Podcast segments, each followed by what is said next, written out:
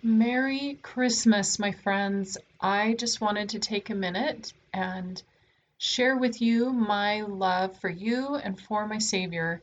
I'm grateful that you've been listening and enjoying the podcast. I'm grateful for the opportunity to get to share my love for the Savior and my love for the scriptures.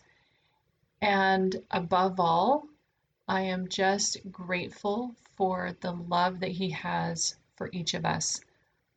At this Christmas time, when there's so many different feelings that people feel joy, gratitude, peace, happiness as a family, but also the pain of loss.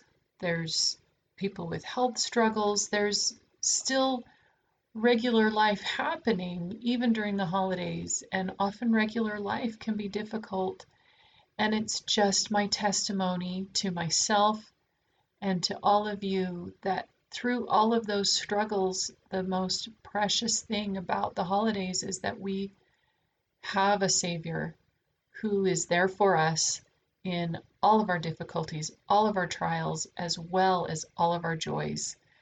So, as we celebrate Him today, what greater way to tell him thank you and to show him gratitude for the gifts that he brings us than to take advantage of them, to turn to him for all those things that we need, whether we are in joy or in sorrow.